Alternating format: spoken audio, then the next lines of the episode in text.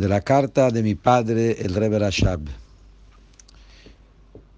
Yutet Kislev es la fiesta que Pada Beshalom Nafsheinu, que rescató nuestra alma en paz. Y la luz y la vida de nuestra alma fue entregado hacia nosotros.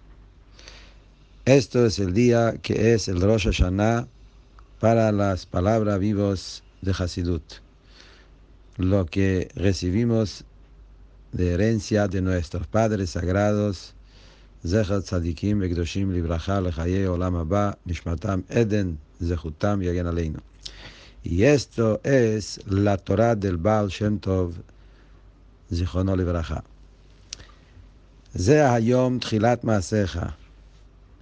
Esto es el día del comienzo de tu obra.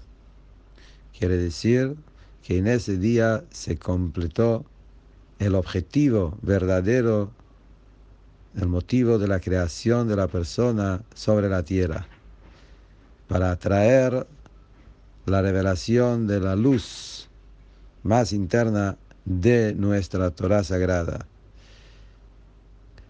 que se está proyectando en este día en una manera general para todo el año. Y sobre nosotros está puesto el deber de despertar nuestro corazón en este día con un deseo y una voluntad muy interior y esencial con el verdadero más profundo punto de nuestro corazón. Iluminar nuestra alma con la luz del Pnimiyut, de lo interno de la Torah de Hashem. Mima Amakim Kratija Hashem. De lo más profundo, de las profundidades, lo llamo a ti, Hashem. Atraer lo más profundo y lo más interior de la Torah de Hashem y los mitzvot de Hashem, de lo más profundo e interior de la esencia de la luz infinita de Hashem, que ilumina en lo más profundo de nuestra alma.